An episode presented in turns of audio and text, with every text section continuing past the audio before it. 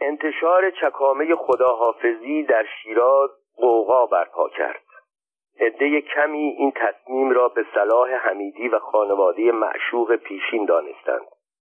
اما گروهی که در مهدی حمیدی شاعر بزرگ شیراز مجنون یا فرهاد یا رومئو یا ورتر دوران معاصر را می‌دیدند با فرستادن نامه به او و به روزنامه های شیراز و در دیدارها از حمیدی خواستند از تصمیم خود برگردد او دو ماه بعد در دهم آذر ماه با شعر آشتی کرد و دو چکامه مفصل با عنوان آشتی با شعر گفت که گزیده آن چنین است. گفتم به خاموشی سپرم چندی تا هم ز سرزنش و پندی. در پیش تعن دشمن و پند دوست پوشم ز صبر طرف کذاقندی تا شد سرم نهان به گریبانم یاران زدند چنگ به دامانم. از هر کران سخنور دانایی تقریزها نوشت به دیوانم. چندان رسید نامه شورانگیز تا کرد سوز عشق دو چندانم. ای کلک باز وقت سخنسازی است. هنگام شعر و قافیه پردازی است. در چند روز نخست آشتی با شعر طرز کار حمیدی نشان می‌داد قصد دارد عشق خود را به دست فراموشی بسپارد. اما ترانه اندوه او که در 27 آذر ماه 1320 منتشر شد نشان داد که تصورها همه باطل بود. همه یارانم به پریشانی که سیه شام و سحری دارم. این نکته دل من این نکته تو میدانی. که به تاریکی قمری دارم. چمنی دارم سمنی دارم گل سرخ و یاسمنی دارم بتک سیمین تنی دارم ز بتان تابیده تری دارم. او بار دیگر به یاد منیژه و جفاکاری او افتاد و آب پاکی به دست همه کسانی که به او پند می‌دادند تا فکر او را از سر بدر کند ریخت. چه خطا دیدی؟ چه جفا دیدی؟ چه به غیر از مهر و وفا دیدی؟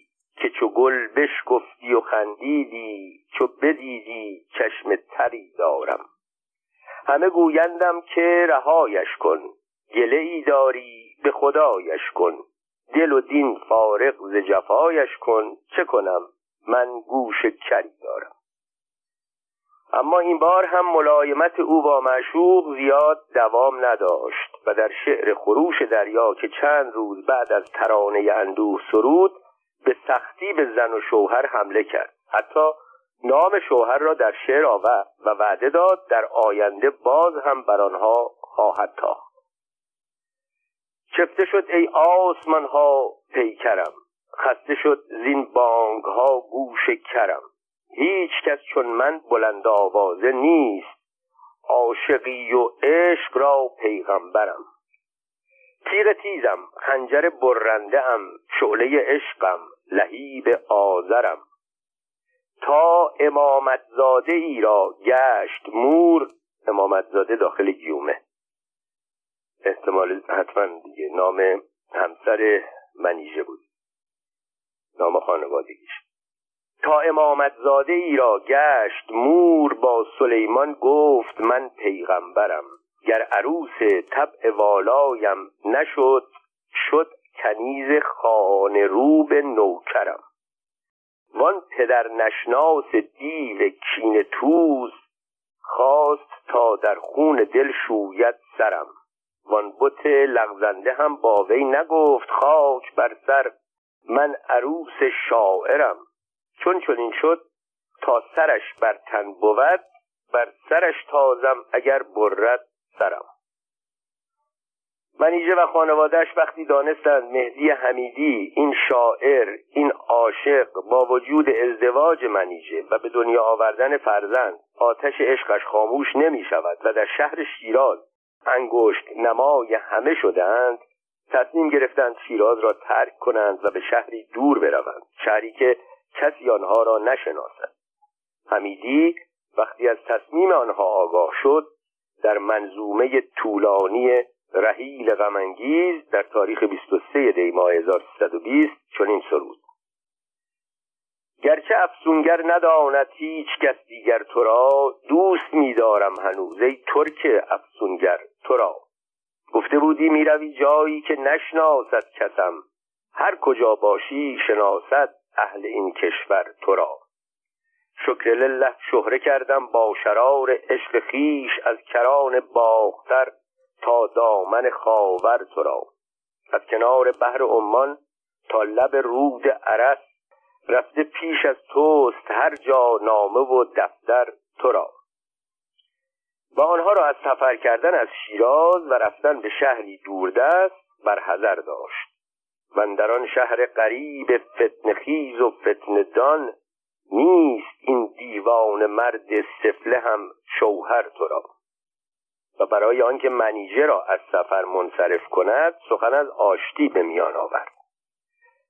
ورز بیم کلک من رای سفر کردی چونین من به یاد دوستی بخشیدم ای دختر تو را آفتابی شو از این پس با تو هم پیکار نیست نیست کلک من دگر آن کلک کین گستر تو را. ای بت سیمین حلالم کن حلالت کردم گر نبینی دیگرم یا ننگرم دیگر تو را.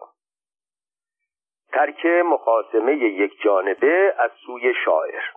اما این شاعر فریب خورده و دلسوخته تا چه مدت بر سر این پیمان ماند؟ فقط دو روز.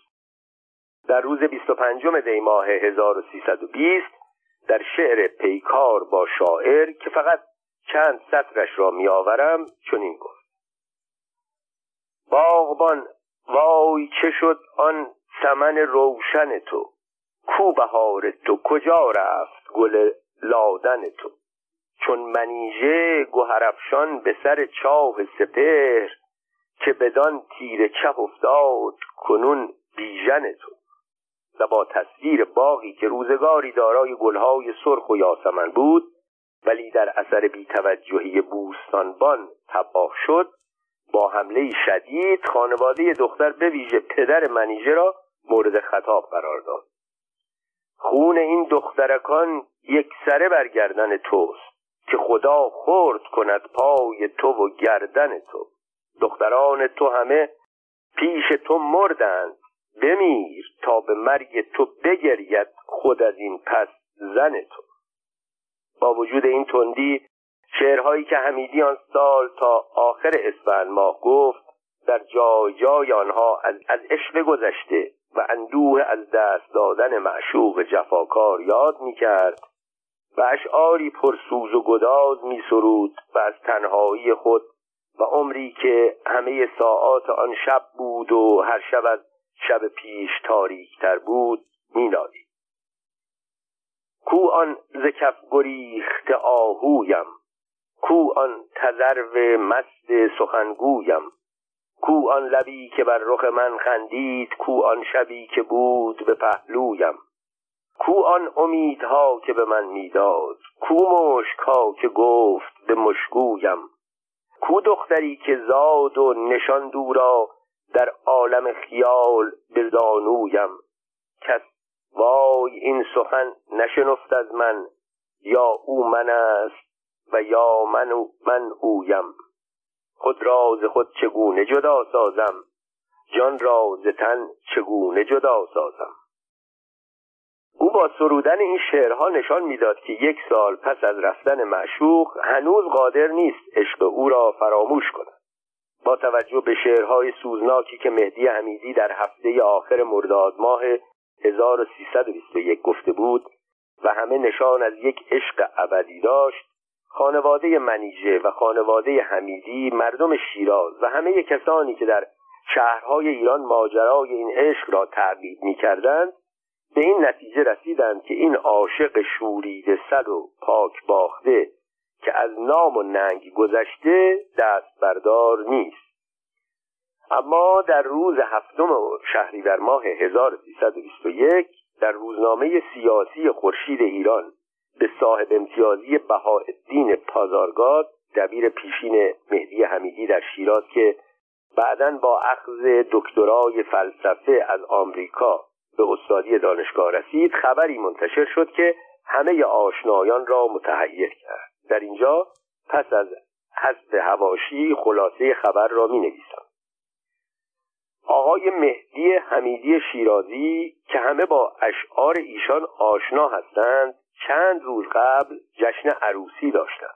عروسی ایشان مسبوق به سابقه است که همه مردم شیراز از آن داستان پرانتز باز منظور داستان عشق مهدی و منیژه بود. پرانتز بسته مطلع می باشد این ازدواج موجب مسرت همه دوستان آقای حمیدی گردید همسری که مهدی حمیدی پس از آن همه شور و شر عشق بزرگ خود برگزیده بود دختری بود از خانواده محترم و از خویشاوندان دور حمیدی به نام ناهید افخم که حمیدی در سفر آخرش به تهران او را دید و ناگهان دل به دو باخت.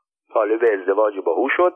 و مراسم ازدواج آنها خیلی زود و سریع برگزار شد. عشق تازه و ازدواج حمیدی.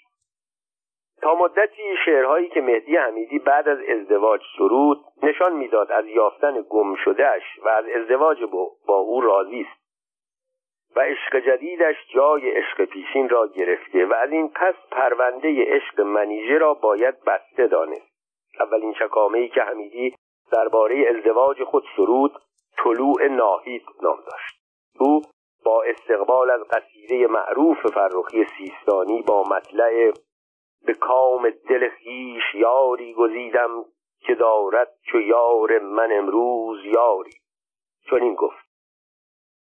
مگو کیستی؟ باز کن در منستم منستم که گل را به پیراهن استم در باغ بکشا و گل پیشم آور که این بار با لاله و لادن استم او در این چکامه مفصل یک بار دیگر خود را به بیژن تشبیه کرد ولی از منیژه سخن به میان نیاورد.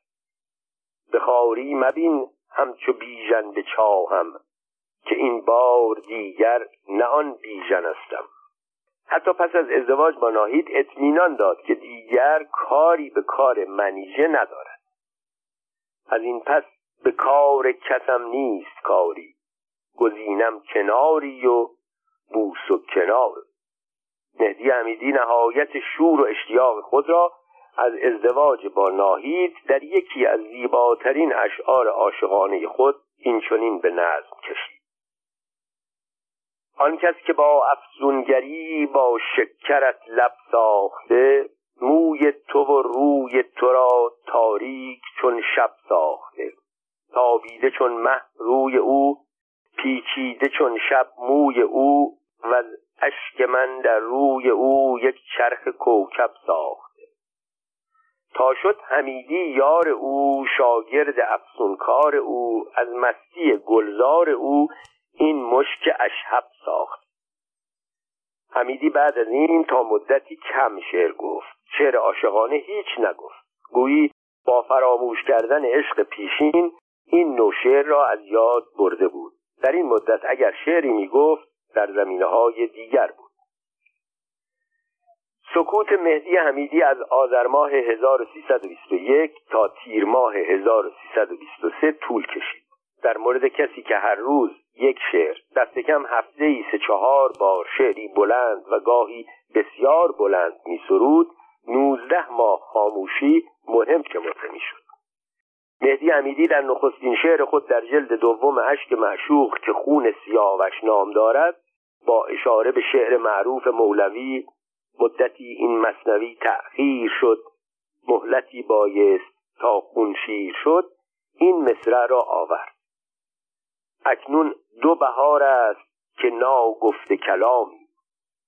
حمیدی در حقیقت طی این مدت کلامی نگفت اما در این ماها صاحب نخستین فرزند خود شد پسری به نام هوشیار و پس از آن برای نخستین بار در این مدت در سطر آخر شعر بهار عمر با اشاره از منیژه چنین یاد کرد. خوشا بهار عمر که با عشق او گذشت. ای کاش کی بهار جوانی خزان نداشت. البته این شعر را می‌شد به حساب یادآوری خاطرات عشق گذشته گذاشت اما حمیدی دو ماه بعد در تاریخ 26 شهریور ماه 1323 در شعر خیال از معشوق پیشین آشکارتر یاد کرد. دیشب خیال او ز سرم دست بر نداشت زیرا که عمر من به هزو بار و بر نداشت. او در میان باغ روان بود چون پری. هرگز پری همان همه سحر و اثر نداشت. آن دختری که ننگ وفا بود او نبود. او نسبتی بدان بت آشوبگر نداشت. ای کاشکی خروس سحر دوش مرده بود یا شب نمرده بود و فروغ سحر نداشت. دو سه شعر دیگر هم که حمیدی پس از آن تاریخ سرود زنگ خطری برای دوستان و آشنایانش بود که مبادا هوای عشق گذشته باز به سرش زده باشد. اما چون شاعر هنوز در پرده سخن می گفت کسی باور نداشت حمیدی با داشتن همسری مهربان خوش سیرت و خوش صورت و پسری نازنین باز یاد از معشوق پیشین بکند که او هم فرزند و همسر داشت و حمیدی درباره او صریحا گفته بود که از این پس به کار کسم نیست کاری. اما به دنبال سفری که مهدی حمیدی در اواخر مهر آن سال به تهران کرد و بعد از مدتی طولانی او را دید بی پرده و بی حراس از ناراحتی همسر رسوا شدن خود و رسوا کردن منیژه چنین گفت.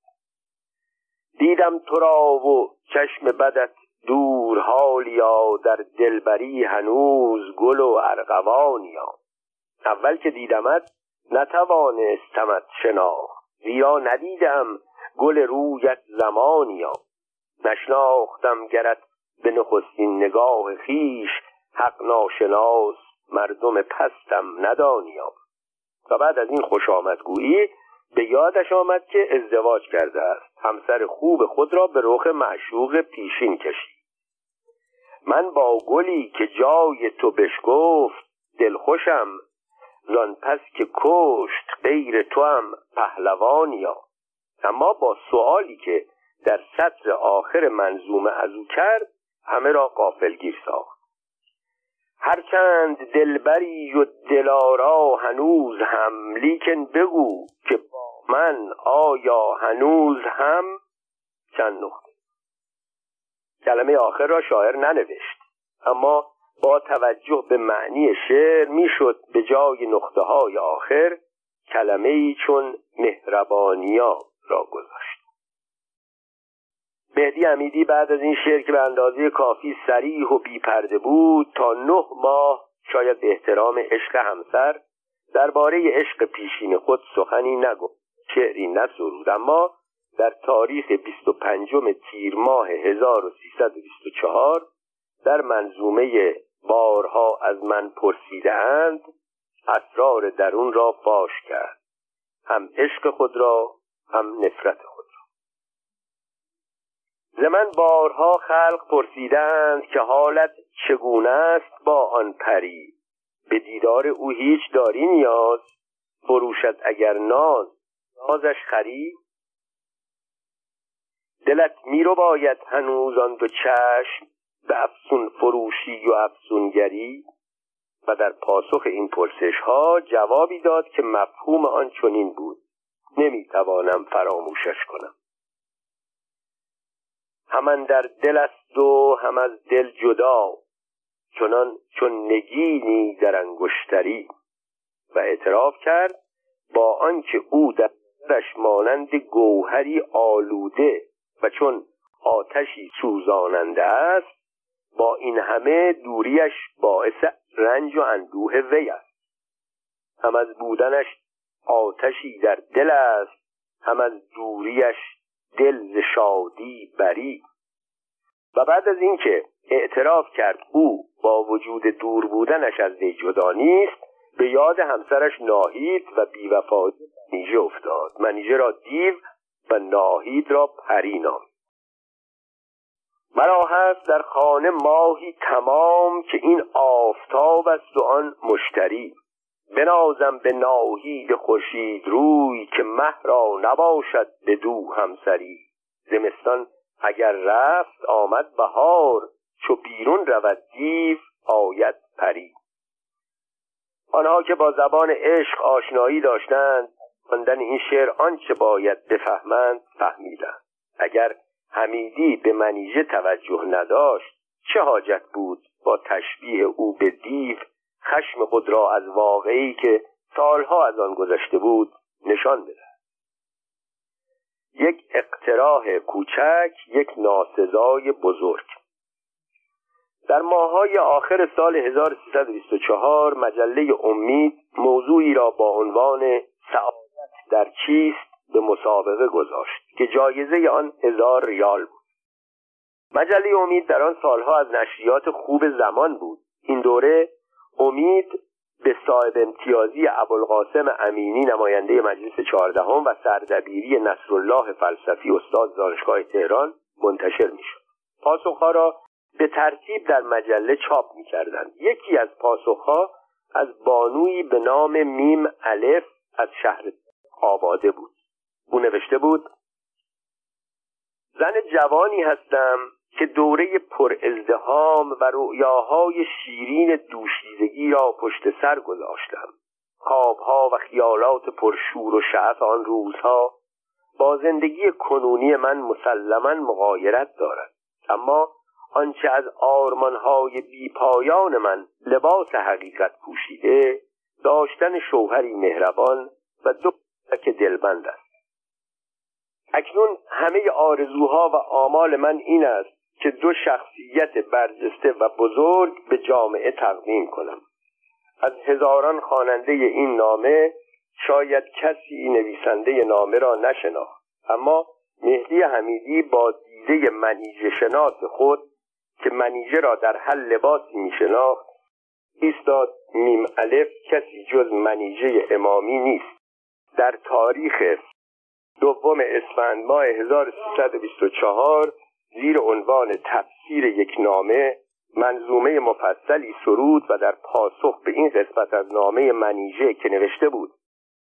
من خیلی زود یعنی از آن روزی که خود را شناختم مادر شدم در شعر خود با یادآوری دوران نامزدیشان که با هم پیمان بسته بودند نام دختر خود را سریا بگذارند چنین گفت.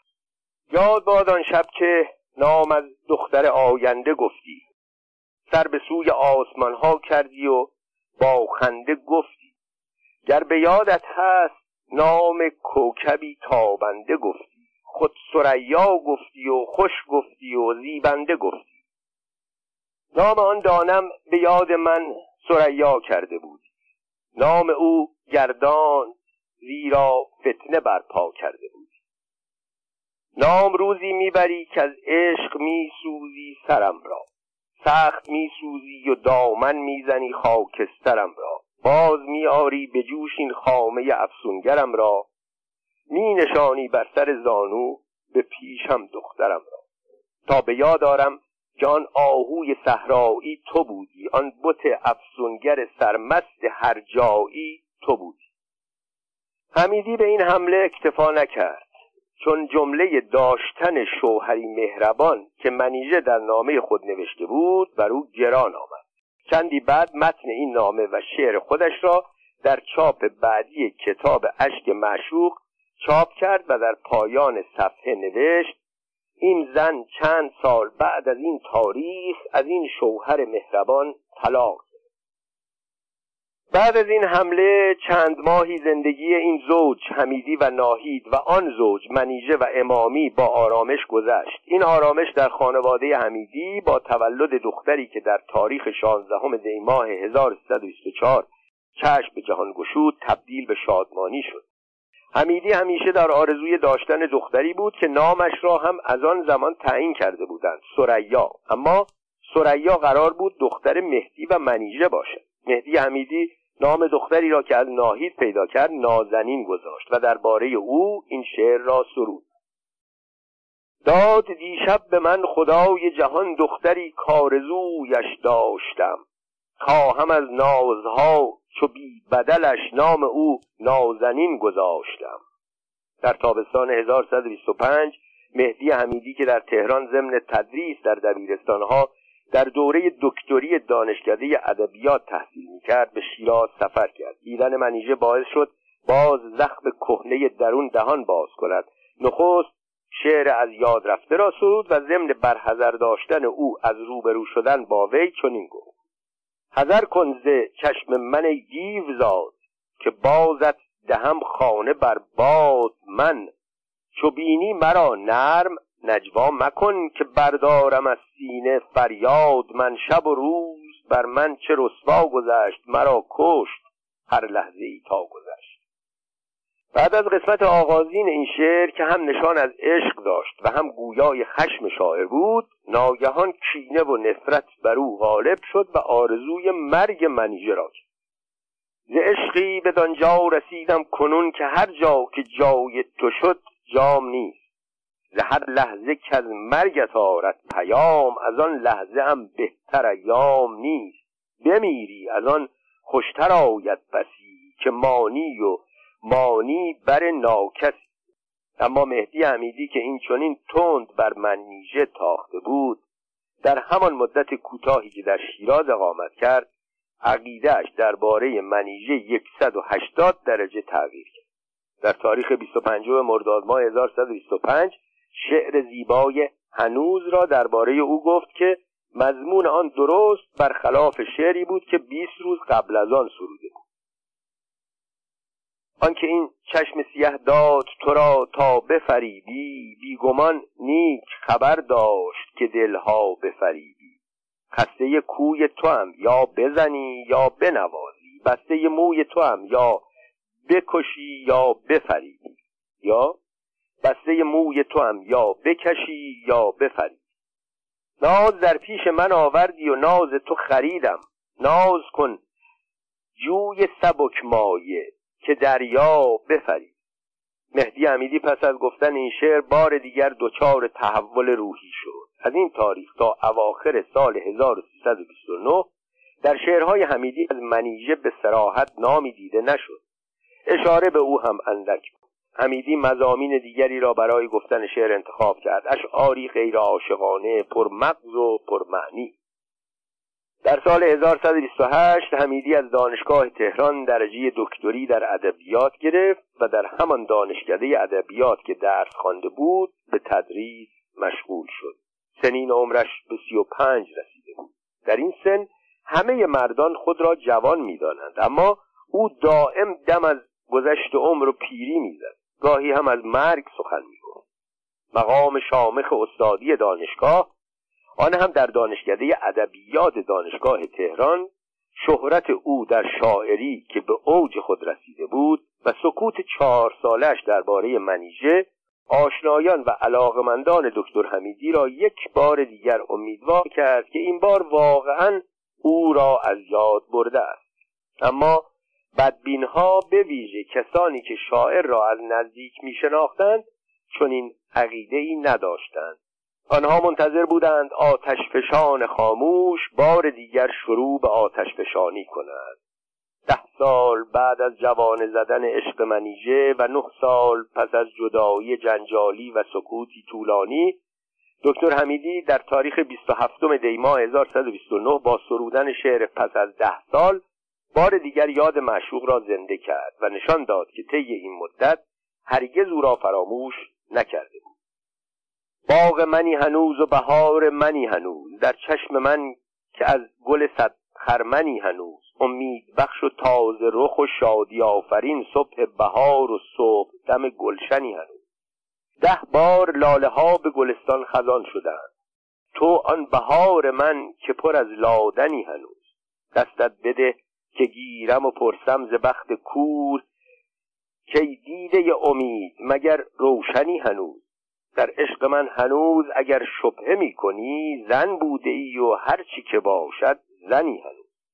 بیوفایی منیژه دکتر حمیدی را نسبت به همه زنها بدبین کرده بود و آنها را موجوداتی بیوفا می‌دانست در شعر از من می‌پرسند که پس از آن سرود نشان داد که ازدواج منیژه را به خاطر آنکه به نظر او در اثر فشار پدرش صورت گرفته هنوز هم به رسمیت نشناخته است و برای نخستین بار اعتراف کرد که پنهانی با او دیدار می‌کند.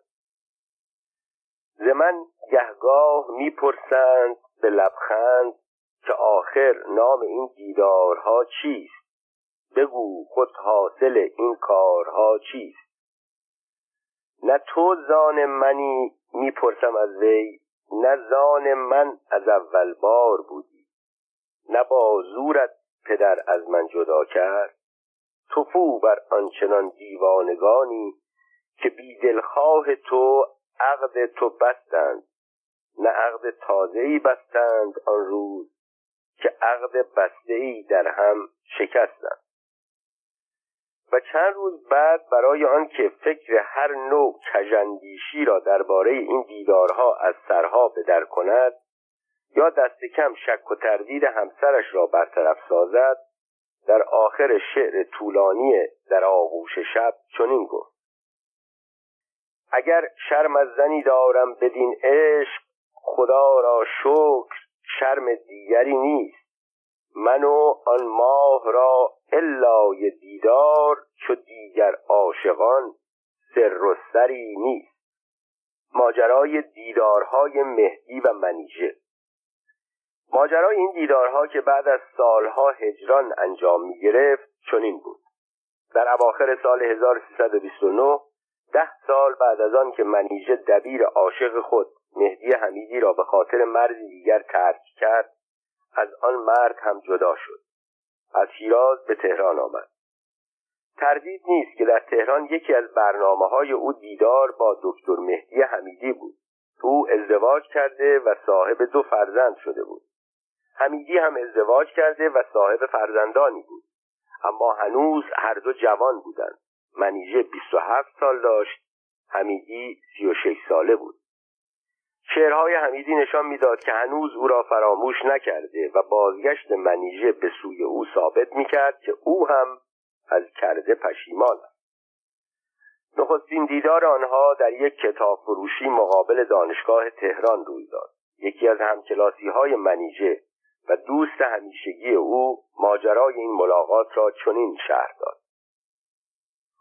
منیژه در تهران شنید کتاب های دکتر حمیدی را یکی از کتاب فروشی های جلوی دانشگاه چاپ می کند چند بار به آنجا رفت. چند کتاب از اشعار دکتر حمیدی خرید. درباره او و کتاب های دیگر او از صاحب کتابخانه پرسجو کرد. کتاب فروش که با دکتر حمیدی دوست بود از توصیفی که حمیدی در شعرهایش از منیژه کرده بود او را شناخت.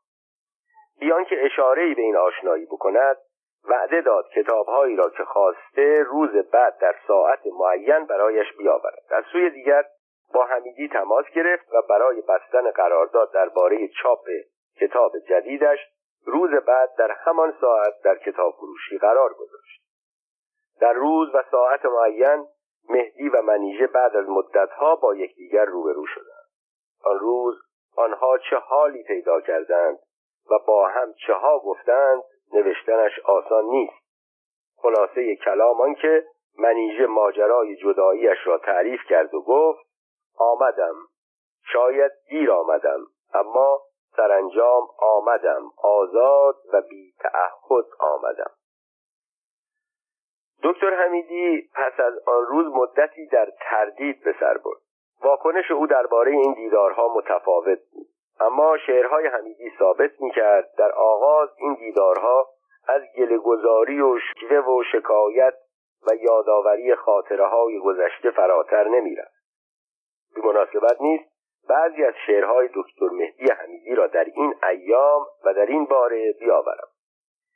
ای امید منی منیژه من تو نه تنها گل و بهار منی که تو آن ابر رحمتی که ز عشق مایه شعر آبدار منی. چون تو هستی زبان من گویاست چون نئی تب مرده لب خاموش. با تو امید هست و شادی هست همه چیز جهان تماشایی. بی تو تاریکی است و وحشت و رنج آنچه در دهر نیست زیبایی. در یکی از دیدارها دکتر حمیدی با اشاره به شعرهایی که برای او گفته به مزاح از او تقاضای سله کرد. کو سله آن همه اشعار من. و جواب منیژه را چنین آورد. خیره به من دید و به لبخند گفت فحش به من دادی و خواهی سله. وای چه بیشرمند این شاعران. پرطمع و پردل و پرحوصله پس از آن منیژه از شاعر اینطور گله کرد. بگو غیر از تو هرگز شاعری بود که با محبوب خود دشنام گوید؟ چون من معشوق پاک و بیغشی را بد و هرجایی و بدنام گوید؟ شاید اگر کسی دیگر بود در مقابل این گله صادقانه پاسخی نداشت. اما حمیدی پاسخی داد که چون از قلب برخواسته بود منیژه نه تنها ناراحت نشد بلکه آن را به حساب عشق حمیدی گذاشت. اگر جز ناسزا می گفتم آن روز چه الفت بود جانم را به جانش؟ وگر با رفتنش آرامشم بود چه فرقی داشتم با دشمنانش؟ وگر قرنها قبل از این نظامی از قول مجنون نگفته بود؟ اگر با دیگرانش بود میلی چرا ظرف مرا بشکست لیلی؟ ناهید و هنگامه دیدارها وقتی دیدارها تکرار شد و شعرهایی که دکتر حمیدی در این ایام میسرود بر آنها مهر تایید گذاشت صبر و تحمل ناهید همسر صبور و فداکار حمیدی به پایان رسید. او که ده سال بعد از ازدواجشان شوریدگی ها آشفتگی ها و بیتابی های شوهر شاعرش را می‌دید و به روی خود نمی آورد این بار تصمیم گرفت با او بی پرده صحبت کند و تکلیف را یکسره کند. اجازه بدهید بقیه داستان را از زبان شعر دکتر حمیدی بخوانید او در شعر هنگامه در این باره چنین گفت. زنم آخر از این هنگامه عشق زگردش های بی هنگام پی برد. به رفتارم به کردارم به کارم فروغ عشق دید و بوی او بود آیا هدف ناهید از برملا کردن این راز ایجاد یک دعوای خانوادگی بود؟ آیا او قصد داشت یک بار برای همیشه نقطه پایان بر این عشق بگذارد و منیژه را از زندگی مشترک خود براند.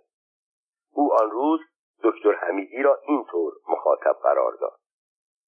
حمیدی خود تو میدانی که امروز زنی در بردباری تای من نیست ولی در قلب پاک چون بهشتت چو هوایم که دیگر جای من نیست. ببین ده سال از عشق تو رفته است چون مجنون دم به دم دردت فزون است. دل من آخر از وصل تو خون شد تو هم دانم دلت از هجر خون است. و هر چرا که از عشق او و دیدارهای اخیرش می‌دانست بازگو کرد. من می‌دانم تو هنوز عاشق او هست او هم بی تو شاد نیست. شعرهایت نشان می‌دهد این من هستم که جای او را گرفتم. اگر واقعا فکر می‌کنی با او خوشبخت خواهی شد من می‌روم. بیارش باز و بر جای منش گیر. مرا با بیگناهی ها رها کن. آنطور که به نظر می‌رسد در دیدار آخر سخنان بسیار بین منیژه و حمیدی رد و بدل شد. حمیدی که همسرش ناهید را در جدایی مصمم دید آخرین حرف را به منیژه گفت. منیژه هم سفره دل را پیش او گشود و علت جفاکاری را بیان کرد. شرح این دیدار در منظومه آخرین میعاد چنین آمده. آمد برم رمیده چو آهوی زی آدمی ز قررش شیر آید. گفت آمدم که چشم تو هم این بار چندان کند نگاه که سیر آید. آنگاه ضمن که از زبان منیژه پشیمانیش را از پذیرفتن پیشنهاد پدر در به هم زدن نامزدی با حمیدی و ازدواج با مرد دیگر بیان داشت و از احساس مسئولیت دکتر حمیدی نسبت به همسر و فرزندش آگاه شد پیشنهاد کرد که با وجود رنجی که از این تصمیم خواهند کشید بهتر است یکدیگر را و عشق یکدیگر را فراموش کنند. ای کاشکی شبی پدرم می‌دید معنای دل به حرف پدر دادن با زور آنکه شوی دگر خواهد او را به دست شوی دگر دادن. حرف دل من و تو در این دنیا دانی که خود تمام نخواهد شد. وین دیدن شبانه و دزدانه جز ورد خاص و عام نخواهد شد. اکنون بیا به عاشقی و پاکی در جان عشق شور و شر اندازی. یعنی که وعده دگر خود را دیگر به عالم دگر انداز. منیژه که در نخستین آشنایی ها به عنوان یک دختر دانش آموز در وجود دبیر خود مهدی حمیدی فقط سوز و گداز عاشقانه را مشاهده می کرد این بار با احساسات متغیر شاعر که بین عشق و نفرت و انتخاب بین معشوق و همسر و فرزندان در نوسان بود روبرو شد. به این سبب بعد از آخرین دیدار تصمیم گرفت از زندگی شاعر برای همیشه خارج شود. او گفت این بار من گذشت کردم. به خاطر تو از همسر و فرزندانم دست کشیدم. به سوی تو آمدم. عذر گناه خواستم. اما تو نپذیرفت. پس وقت آن رسیده نقطه پایان را در آخر این عشق ده ساله بگذاریم و با بریدن رشته های این عشق ممنوع هر یک راه خود را در پیش بگیریم. حمیدی در آن شرایط این پیشنهاد را پذیرفت او اکنون همسر و دو فرزند داشت و سومی هم در راه بود.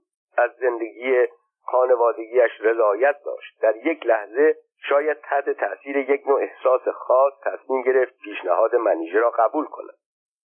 عقل دکتر حمیدی این را پذیرفت اما قلبش آن را قبول نکرد. دکتر حمیدی شاعر احساسی نظیر ابر بهاری متغیر و متحول داشت. از همان ابرهایی که فرخی سیستانی شاعر مورد علاقه دکتر حمیدی آن را مانند رای و طبع عاشقان گردان و متغیر توصیف کرده بود.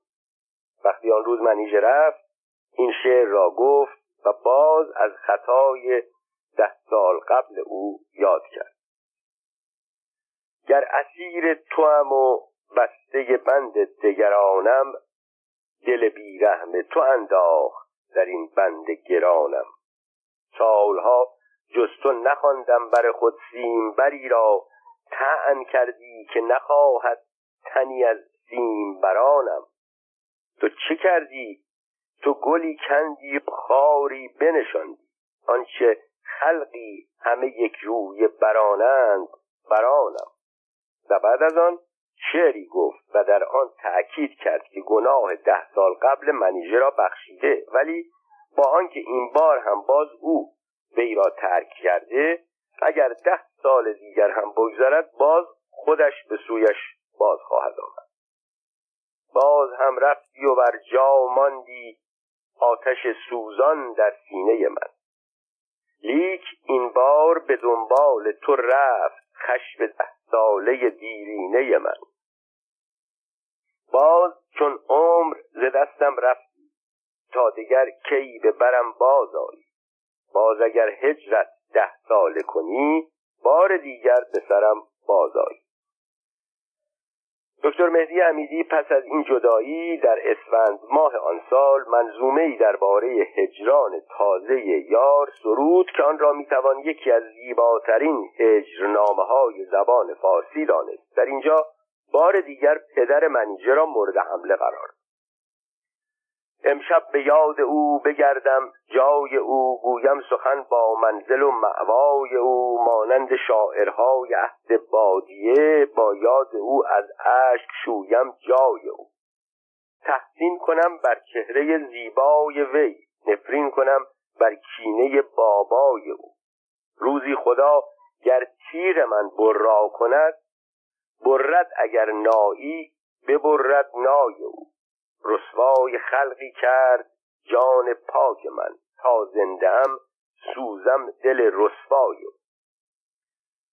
پس داستان همچنان ادامه داشت. روزی دوستان و آشنایان دکتر حمیدی که سالها ناظر رنج و عذاب و سوز و گداز او بودند نزدش رفتند. گفتند منیژه که برگشت عذر گناه های گذشته را هم خواست. مناعت زنانه یک معشوق مغرور را که می‌دانست عاشق سالهاست جز او به کسی نمیاندیشد کنار گذاشت. به سوی تو آمد. تقاضای بخشش کرد. اما این تو بودی. او را از خود راندی. پس دیگر این شعرها چیست؟ چرا در حالی که می‌گویی حاضر هستی مانند شاعرهای بادی نشین جای او را با اشک چشم بشویی یک باره اعلام می‌کنی که اگر خداوند تیغ تو را برا کند جلوی پدر معشوق محبوب را می‌بری و او را رسوای عالم می‌کنی. بعد برای آنکه شاعر حساس را ناراحت نکنند دو راه در پیش او گذاشت. یا گناهش را ببخش و با او زندگی کن یا دست از او بردار. یا دست از او بدار. دکتر حمیدی از طریق عقل سخنان آنها را قبول کرد اما از راه قلب آن را نتوانست بپذیرد و جواب آنها را در شعر نوشدارو با این بیت ها داد. عمر در تاریکی و رؤیا گذشت. عمر طی شد خواب هم تعبیر شد. نوشدارو عاقبت آمد ولی تا بر سهراب آمد دیر شد. معلوم می‌شد باز هم معشوق را به خاطر آنکه دیر برگشته گناهکار می‌داند. اما دوستان حمیدی تصمیم گرفتند هر طور شده به این جنگ ده ساله پایان بخشند. باغبانی شاعر. دوستان مشفق بار دیگر به دیدار دکتر حمیدی رفتند. با او گفتگوها کردند. دکتر حمیدی با دقت به سخنان همه گوش داد. در آخر گفت حرفهای شما همه درست است. اما من یا نباید از این پس شعر بگویم یا اگر بگویم باز درباره منیژه شعر خواهم دوستان دکتر حمیدی قصد داشتند او را از گرداب این عشق بی سمر نجات بدهند. اما نمی‌خواستند کاری کنند که او سرودن شعر را کنار بگذارد. پس بحثها و راهنمایی ها شروع شد و ادامه یافت. انجام شاعر خود راه حلی ارائه کرد. این بار یک کار تازه را آزمایش می‌کنم. مدتی قلم و کاغذ و درس و کلاس را کنار می‌گذارم. تمام وقتم را صرف کارهای دیگر می‌کنم. کارهایی سوای شعر گفتن سوای شعر خواندن و حتی سوای فکر کردن به شعر. روز بعد دکتر مهدی حمیدی به کرج رفت. باقی گرفت و به باغبانی مشغول شد. برای آنکه دلش هوای نوشتن و خواندن نکند نه کاغذ با خود برد نه قلم برد و نه مداد برد و نه حتی کتاب برد. هر روز صبح زود از خواب بیدار می‌شد به باغ می‌رفت بیل به دست می‌گرفت زمین را شخ می‌زد علفهای هرز را می‌کند با قیچی باغبانی شاخه های خوشدیده و برگ های زرد را می‌برید. بوتاها و درختها را آب می‌داد. شب که می‌شد خسته و کوفته به بستر می‌رفت. دوستان وقتی از کار حمیدی و تصمیم او در تداوم این کار مطلع می شدند شادمانه به یکدیگر تبریک می گفتند. با این کار پس از مدتی منیژه را فراموش می کند اما گفتن شعر را شروع خواهد کرد. باغبانی شاعر او را چندی هم از گفتن شعر و هم از یادآوری خاطره های منیژه باز داشت. این کار باعث شادی دوستان دکتر مهدی حمیدی شد. اما از غذا چندی بعد دوستی عزیز به دیدار او رفت. شاعر باغبان صمیمانه از او استقبال کرد. از پیشرفتهایی که در کار باغبانی کرده بود و ماجراهایی که روی داده بود و از سرگذشت یکایک گلها و بوتهها و درختها قصه ها گفت. نشان داد که از زندگانی جدید و بیخیال خود راضی است. سخت هم راضی آنگاه از دوستی که به دیدارش آمده بود سیگاری خواست. گرفت روشن کرد با لذت کشید. آنگاه صحبت به جایی کشید که از دوستش کاغذ و مدادی خواست تا نشانی یک محل و شماره تلفن آن را بنویسد. دکتر حمیدی کاغذ را گرفت نشانی و شماره تلفن را نوشت ولی شاید بی اراده و بی اختیار در صفحه پشت کاغذ نوشت کار عمر و زندگی پایان گرفت. کار من پایان نمی‌گیرد هنوز. آخرین روز جوانی مرد و رفت. عشق او در من نمیمیرد هنوز. دوست حمیدی تازه فهمید چه اشتباهی کرد. گرفتن کاغذ و مداد و نوشتن نشانی بهانه ای بود که شاعر راز درونش را بازگو کند ولی کار از کار گذشته بود. دوست شاعر دیگر در خود یارای آن نمی‌دید که مانع شعر گفتن او شود و دکتر حمیدی همچنان می نوشت روی گرداندم ز شعر و شاعری باغبانی کردم و گل کاشتم. در چمنها رنج بردم روز و شب نرگس و مینا و سنبل کاشتم. و در قسمت پایانی شعر اعتراف کرد که همه کارهایی را که برای فراموش کردن معشوق انجام داده بیفایده بود و تنها چاره کار را این چنین نوشت. وای من دیوانم دیوانم دوستان گیرید و زنجیرم کنید. بینمش هر جا و سیر از او نیم. مرگ اگر سیرم کند سیرم کنید. دکتر حمیدی وقتی پس از مدتی باغبانی کردن دید بیش از این نمی‌تواند از شعر گفتن خودداری کند از باغ بیرون زد و بار دیگر به گفتن شعر پرداخت. در 28 آذر ماه 1330 در شعر بعد از جدایی از عشق منیژه که چندی قبل او را بیرحمانه از خود رانده بود چنین یاد کرد. در این ده سال عمر رفته بر باد مرا بیاد او یک روز و شب نیست. بت من اوست چشم و لب بهانه است وگرنه هر بتی بی چشم و لب نیست. و در بهمن همان سال در شعر بیوفایی باز به یاد رقیب پیشین همسر منیژه افتاد و گفت دل خستم محو بالاش بود تو چشمم به تو چشم شهلاش بود. دریغان پری چهره که از بخت شوم به سینه دل ناشکیباش بود. مرا راند و جای من آن را نشاند که سگ شرمگین بود گر جاش. حدود یازده سال بعد از ازدواج منیژه و دو سال بعد از جدایی منیژه از همسرش هنوز از نفرت دکتر حمیدی نسبت به رقیب چیزی کم نشده بود به طوری که در سطور بالا او را از سگ هم کمتر داد. بعد از این دکتر حمیدی بار دیگر جهت عوض کرد. در چند شعر که درباره منیژه سرود دم از دوستی و مهربانی زد. در شعر مفصل قفل طلا تاریخ 24 بهمن ماه 1331 از او چنین یاد کرد. سالها می رود که روز و شبم جز به روی تو دیدبانی نیست. زنده بی تو وین تو میدانی که مرا بی تو زندگانی نیست. و در همای رمیده از رفتن دوباره او اظهار تأسف کرد. بیان که به یاد بیاورد که خودش باعث رمیدن این هما شده. چه شد آخر که از این منزل ویرانه رمی آنکه می‌خواست در او بار مدام اندازد و در منظومه میله تلخ که در خرداد ماه 1332 سرود آنچنان از عشق منیژه که اکنون تنها و بی همسر زندگی می‌کرد اطمینان داشت که به یاد او اشک میریزد. گویند گه به یاد منی گریه می‌کنی. بر بندگان مرده دوای دیگر نبود. سال شوم برای عاشق ابدی. سال 1333 برای دکتر حمیدی سال خوبی نبود. در حالی که این عاشق رویایی با خیال یار بیش از وجود یار دلخوش بود و می اندیشید معشوق بعد از یک بار جفاکاری تا آخر عمر به او وفادار خواهد ماند و همچنان به یاد او و در انتظار او به سر خواهد برد شنید که او برای بار دوم ازدواج کرد. او که دیگر انتظار ازدواج دوباره منیژه را نداشت در تاریخ 19 شهریور ماه 1333 این شعر عطابامیز را با عنوان آیت عذاب سرود. دیگر گذشت از آن که بجویم عنایت چندان بمان که از تو بپرسم حکایت. هرگز شبی نخفتم داند خدای من الا که با خیال تو کردم روایت.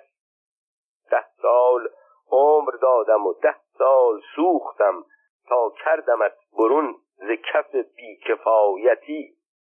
روزی خطا نمودی گفتم که دختری اکنون که مادری شده ای بیدرایتی دکتر حمیدی در اینجا منیژه را به عنوان آنکه در زمان ازدواج اول خود دختری کم سن و سال بود بخشید ولی بار دوم هرگز دکتر حمیدی این بار اندوه خود را از این ازدواج در شعر غریق که شباهت به اشعار مسعود سعد دارد چنین بیان کرد.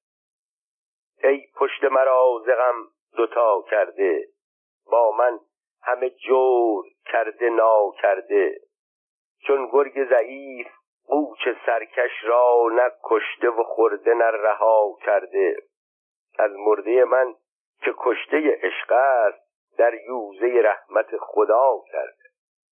دکتر حمیدی بعد از این تا به تحمل جور و جفای مجدد منیژه را نیاورد. دست از ملایمت کشید. و در شعر لاله قبر او را هدف سخت ترین حمله ها قرار داد و با او این چنین تند و تلخ سخن گفت. شب و روزها آمد و کاستم شکسته شدن پیکر راستم. ز بس در و گوهر فشاندم بر او تو گفتی که جنبنده دریاستم. دریغا تن خوک شستم به اش گل لاله قبر پیراستم. گرت عمر نوح است دیگر بمیر که مرگ تو را از خدا خواست.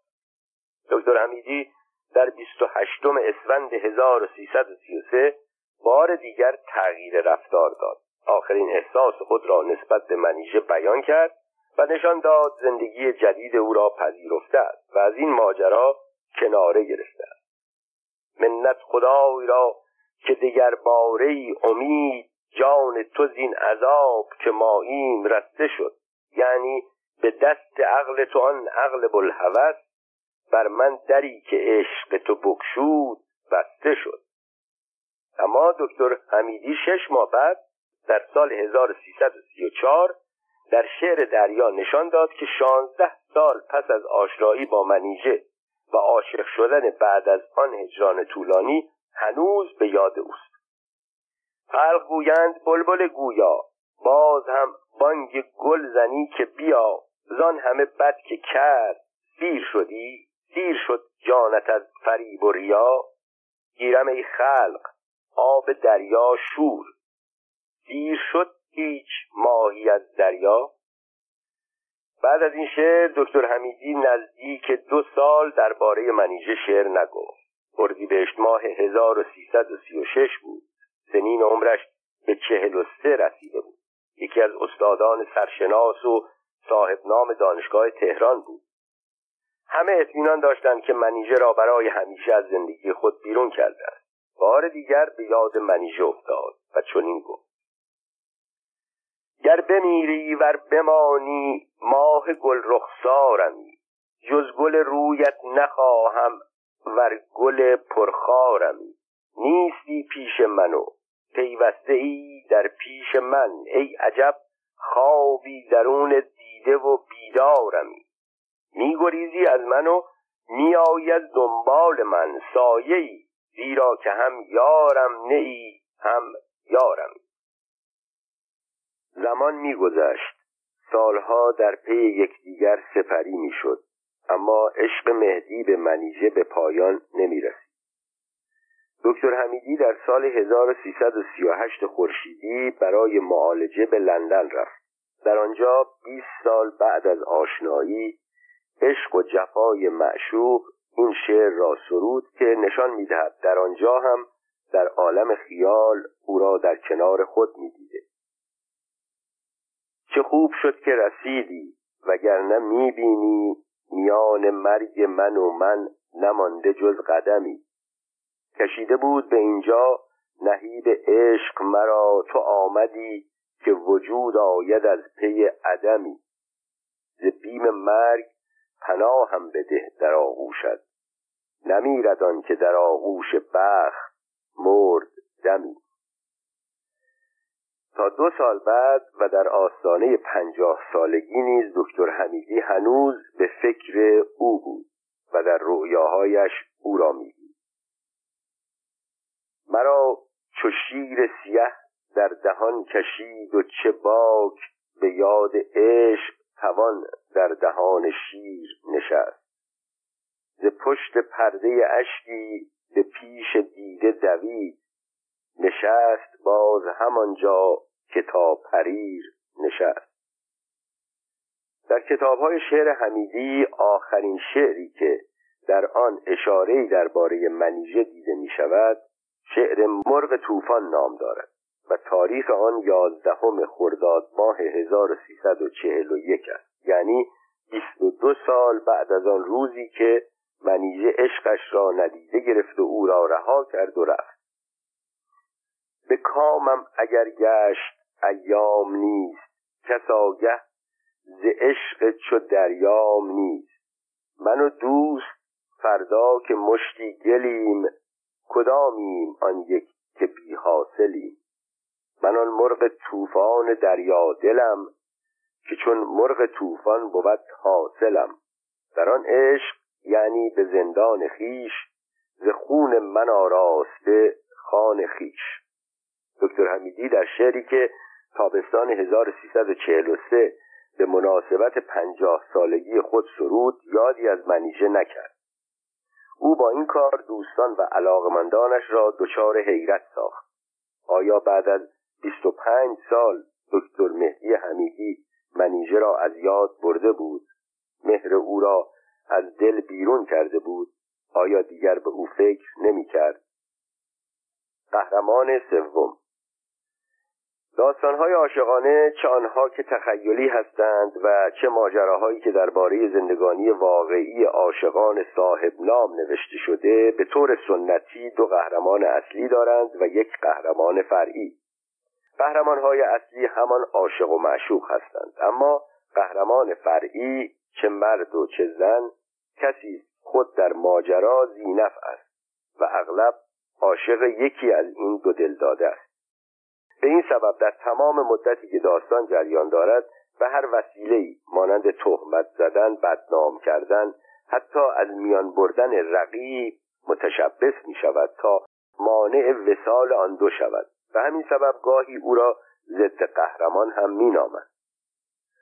طی چند ماهی که برای نوشتن زندگی نامه دکتر حمیدی با دوستان و آشنایانش گفتگو می کردم و به مطالعه کتابهای شعر او درباره عشق نافرجامش می پرداختم به این نتیجه رسیدم که در داستان عاشقانه مهدی و منیژه ضد قهرمان وجود ندارد. حتی سرهنگ شین پدر منیژه که دکتر حمیدی به دفعات او را مورد شدیدترین حمله ها قرار داده و وی را مسبب اصلی جدایی معشوق و ازدواجش با فرد دیگر دانسته در حقیقت نقشی جز نصیحت یک پدر به دختر جوان خود و مسلحت اندیشی درباره ازدواج او با مردی از خانواده ثروتمند و صاحب مال نداشت. این دختر بود که جذب زندگی مجلل خواستگار جدید شد و رشته محبت حمیدی را گسست. اما بعدها چنان که دیدیم پشیمان شد و به سوی حمیدی برگشت که دیگر دیر شده بود. پس از قدری دقت به این نتیجه رسیدم که در این ماجرای عشقی پرشور و شر یک قهرمان سوم وجود دارد. قهرمانی که در کمتر داستان عاشقانه نظیرش دیده شده است و او کسی جز ناهید حمیدی همسر دکتر مهدی حمیدی نیست. کسی که در سال 1321 خورشیدی به دنبال یک عشق سری و همسری دکتر حمیدی درآمد و از آن پس تا سال 1365 سال در گذشت دکتر حمیدی مدت چهل و چهار سال می‌دید یا از این آن میشنید و در شعرهای دکتر حمیدی می‌خواند که همسرش هنوز عاشق معشوق پیشین خودش است و لحظه ای از خیال او فارغ نیست. البته حمیدی گذشته از سوز و گدازهای عاشقانه گاهی هم به معشوق ناسزا می‌گفت نفرین می‌کرد که اینها هم خود نشانه عشق و دلسوختگی او بود. ناهید به جای آنکه جنگ و دعوای خانوادگی راه بیاندازد همه را صبورانه و با گذشتی که نظیر آن کمتر دیده شده تحمل می‌کرد و باز اجازه می‌داد دکتر حمیدی هر چه در دل دارد بگوید. در روزنامه ها مجله ها و کتاب ها منتشر کند. حتی درباره عشق پیشین خود مصاحبه کند. این همسر با گذشت صبور با داشتن سه فرزند فقط یک بار به سبب این کارها به شوهرش اعتراض کرد. پس از خواندن آن همه غزل و قطعه و چکامه از دکتر مهدی حمیدی درباره منیجه اشتیاق پیدا کردم قهرمان سوم داستان یعنی همسر دکتر حمیدی بانو ناهید افخم را ببینم. زنی که چنین استوار و با صلابت بیتابی های شوهر عاشقش را می‌دید و به روی او نمی آورد می‌خواستم او را از نزدیک ببینم و از زبان خود او احساسش را نسبت به شوهرش بشنوم و بدانم خود او نسبت به منیژه این رقیب ابدی چه احساسی داشته. به سرهنگ کازم حمیدی شیرازی برادرزاده یاد دکتر مهدی حمیدی شیرازی که خود شاعر بزرگی است و ریاست انجمن ادبی گلستان سعدی شیراز را بر عهده دارد مراجعه کردم. قبل از این برای نوشتن زندگی نامه دکتر حمیدی چند بار با او گفتگو داشتم و او با محبت و گذشت تعداد زیادی از کتابهای نایاب دکتر حمیدی را در اختیارم گذاشته بود. من نظرم را درباره این ملاقات گفتم. با مراجعه به همسر دکتر حمیدی وقتی تعیین شد. دیدار در هفته آخر اسفند ماه 1377 صورت گرفت.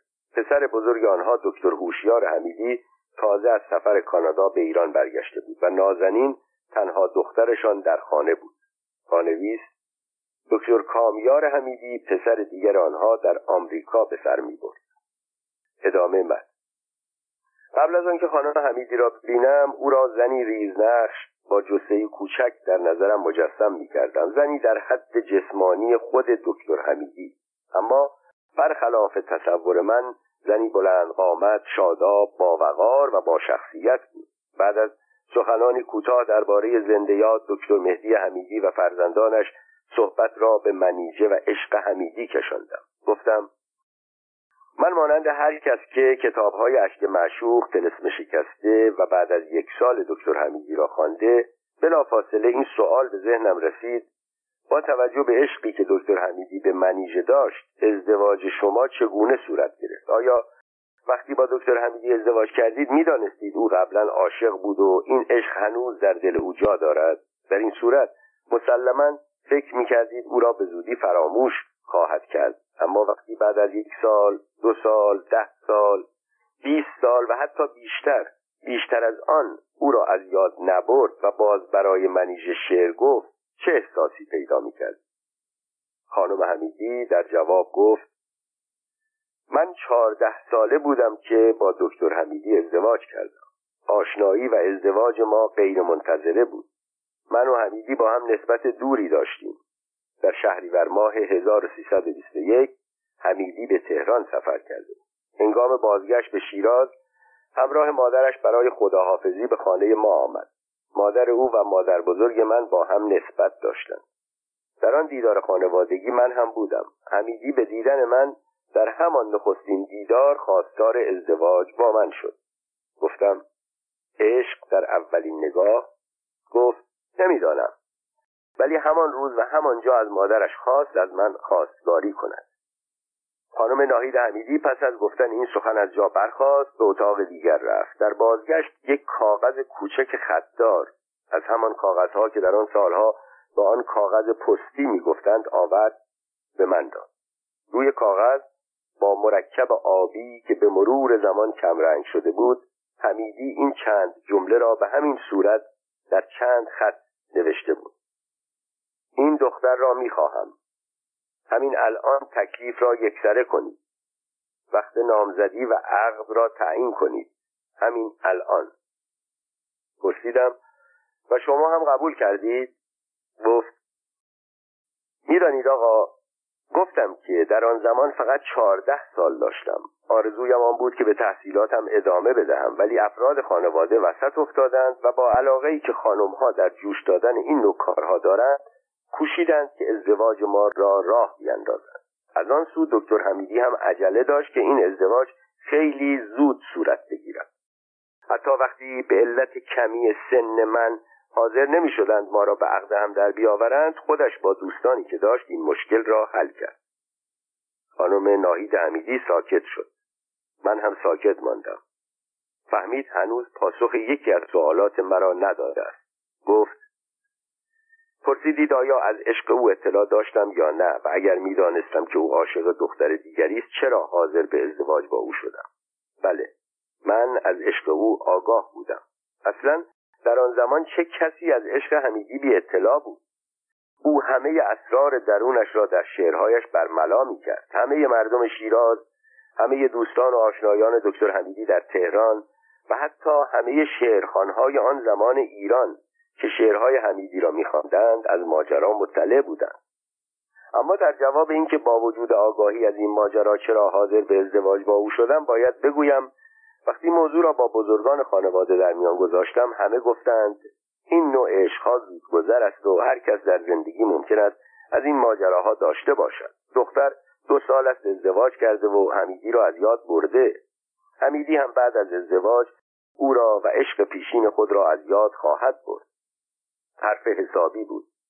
من هم قبول کردم که همسر شاعر مشهوری بشوم. بعدها بود که دانستم این عشق هرگز عنوان پیشین پیدا نخواهد کرد و تا آخر دست از سر او دست از سر ما دست از سر معشوق و دست از سر خانواده های ما بر نخواهد داشت لحظاتی به سکوت گذشت پرسیدم آیا از اینکه همسرتان دائم در فکر زنی دیگر بود ناراحت نمی شدید؟ اگر ناراحت می شدید چگونه این وضع را تحمل می کردید؟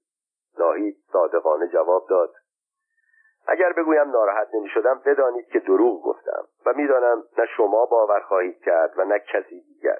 اما دو موضوع باعث می شد این وضع را تحمل کنم. اول اینکه دکتر حمیدی یک شاعر بود. شاعر برای گفتن شعر احتیاج به انگیزه دارد. چه انگیزهای بهتر از یک عشق ناکام. می‌دانید که در آن زمان حمیدی از شاعران مطرح ایران بود و حتی به قول عدهای بزرگترین شاعر زمان خودش بود. فریحه عجیبی داشت. هر روز شعر می‌گفت. روزنامه ها و مجلا برای چاپ اشعارش سر و دست شکستند. در آن زمان که چاپ کتاب از یک بار تجاوز می‌کرد بعضی از کتابهای شعر او تا شش بار تجدید چاپ می‌شد. اگر من این انگیزه را از او می‌گرفتم در آینده همواره خودم را سرزنش می‌کرد او چند بار تصمیم گرفت عشق پیشینش را کنار بگذارد ولی شاعریش را هم کنار گذاشت و من می‌دیدم که از این وضع چقدر رنج می‌برد. جواب همسر حمیدی حتما خودش را قانع کرده بود ولی مرا قانع نکرد. سوال کردم آیا فکر می‌کنید همین دلیل برای شما کافی بود که شاعر شاعرتان را آزاد بگذارید؟ هر چه در دل دارد درباره معشوق خود بگوید. خانم ناهید حمیدی با حرارتی که برای تأکید آن فقط سوگند کم داشت گفت نه آقا فقط همین دلیل نبود. دلیل بزرگتری وجود داشت. حمیدی یکی از پاکترین و پاک دامنترین مردهای جهان بود. مسئله فقط منیژه نبود. او شاعر معروفی بود استاد دانشگاه بود روزنامه ها و مجله های آن زمان چپ و راست اشعارش را همراه با عکسهایش و یا مصاحبه هایش چاپ می‌کردند. و در چنین وضعی همیشه زنها و دخترهایی بودند که می‌خواستند توجه چنین مردی را به سوی خود جلب کنند. اما او به هیچ کدام توجه نشان نمی‌داد. من عقیده دارم عشقش به منیژه هم از پاکی او بود که نمی‌توانست عشق دیگری را جانشین او کند وگرنه این عشق این همه دوام نمی آورد گفتم ولی از شعرهایش پیداست که در آغاز سخت دلبسته شما شده بود. این موضوع از اشعار زیبایی که برایتان سروده آشکار می شود گفت بله همینطور است. او مرا دوست داشت اما اشعارش را برای معشوقش می گفت می‌دانید که می‌گویند ازدواج قاتل عشق است. به یاد آوردم در همان زمان نکته ای از دکتر حمیدی شنیدم و در مجله سپید و سیاه چاپ کردم. او درباره تفاوت خودش با همشهریش فریدون توللی شاعر شیرین سخن می فرق من و توللی در این است که او شعرهایش را به زنش هدیه می کند و وجود خودش را به زنهای دیگر. من شعرهایم را به معشوقم هدیه می کنم ولی خودم متعلقه به همسرم هست گفتم به طوری که از شعرهای دکتر حمیدی دانسته می شود شما یک بار از او تقاضای طلاق کردید. همینطور است؟ گفت بله. ضربه ای که او از عشق بدفرجامش خورده بود همواره او را آزار می‌داد. من وقتی وضع روحی او و ناراحتی هایش را می‌دیدم گاهی تصمیم می گرفتم از او جدا شوم تا اگر خواست آزادانه از نوع انتخاب کند. اما او مرا مطمئن می کرد که انتخابش را کرده. این وضع ادامه داشت تا روزی که شنیدم منیژه از همسرش جدا شده به تهران آمده و بین او و حمیدی ملاقات هایی صورت حالا دیگر منیژه آزاد بود. اگر من از حمیدی جدا می شدم او هم آزاد می شد و مانعی برای ازدواج آنها وجود نداشت. جار و جنجال راه نینداختم. ماجرایی که بین ما گذشت تقریبا همانطور بود که حمیدی در شعر هنگامه آورد. پیشنهاد جدایی کردم. نپذیرفت. فکر می کردم او به خاطر آنکه مرا نرنجاند با منیژه ازدواج نمی کند اصرار کردم. در همین بحث ها بودیم که یک روز حمیدی با نصرت الله امینی شهردار تهران در زمان دکتر مصدق که از دوستان صمیمیش بود به خانه آمد. گفت با امینی آمدم تا شاهد حرفهای ما باشد. سرش را پایین انداخت و گفت ناهی من انتخاب خودم را کردم. ساکت ماندم تا حرفش رو تمام کند. گفت من تو را انتخاب کردم. و بعد از این بود که جواب قطعیش را به منیژه داد و من ماندم. پرسیدم و او هم باز درباره منیژه شعر گفت. با خنده گفت بله همینطور است عشقهای ناکام جاودانی می شود های دکتر حمیدی در شعرهای دکتر حمیدی.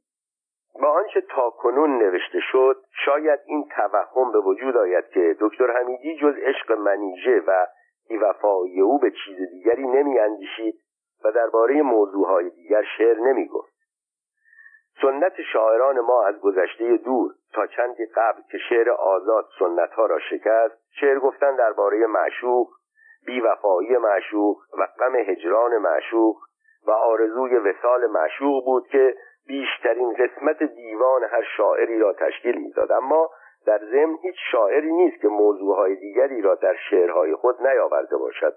دکتر حمیدی نیز چنین بود. نخستین کتاب شعر او که در سال 1317 منتشر شد و شعرهای ایام جوانی محسوب می شود حاوی شعرهایی به سبک کلاسیک و به پیروی از روش متقدمان درباره مسائل مختلف بود. بعد از شهریور 1120 حمیدی همزمان با شعرهای عاشقانه شروع به گفتن شعرهای سیاسی و انتقادی کرد. بعدها که دکتر حمیدی به سن کمال رسید چکامه های سرود که از نظر استحکام و استواری می‌توان آنها را در ردیف بهترین شعرهای تاریخ ادبیات ایران قرار داد. در آغاز زندگی نامه او بعضی از آن اشعار را آوردم. در اینجا نمونه های دیگری از آن شعرها را ضمن بیان بعضی از ویژگی های دکتر حمیدی میآورم. دکتر حمیدی شعرهای پر احساسی که قهرمان آنها غیر از منیژه بودند زیاد دارد. مرگ قو یکی از لطیفترین غزلهای حمیدی است و آن را می‌توان یکی از زیباترین غزلهای زبان فارسی به شمار آورد. شنیدم که چون قوی زیبا بمیرد فریبنده زاد و فریبا بمیرد. شب مرگ تنها نشیند به موجی رود گوشه دور و تنها بمیرد. در آن گوشه چندان غزل خواند آن شب که خود در میان غزلها بمیرد. گروهی برانند که این مرغ شیدا کجا عاشقی کرد آنجا بمیرد. شب مرگ از بیم آنجا شتابد که از مرگ غافل شود تا بمیرد. من این نکته گیرم که باور نکردم ندیدم که قویی به صحرا بمیرد. چو روزی ز آغوش دریا برآمد شبی هم در آغوش دریا بمیرد. این شعر به محض انتشار موفقیت زیادی پیدا کرد. جمشید مهرپویا که بمترین صداها را در میان خواننده های آن زمان داشت روی آن آهنگ ملایمی متناسب با مضمون شعر گذاشت و آن را خواند. این ترانه هم خیلی زود معروف شد و هر روز چندین بار از رادیو پخش می‌شد. شنیدم در آن زمان دکتر مهدی حمیدی در جمع دوستان گله کرده بود. مهرپویا برای خواندن شعر از من اجازه نگرفت. جای خود اسم مرا هم نیاورد. مهم نیست. دستی کم یک نوار از آن را هم برای من نفرستاد. وقتی این سخن به گوش مهرپویا رسید یک نوار اختصاصی با تشکر از دکتر حمیدی برایش فرستاد.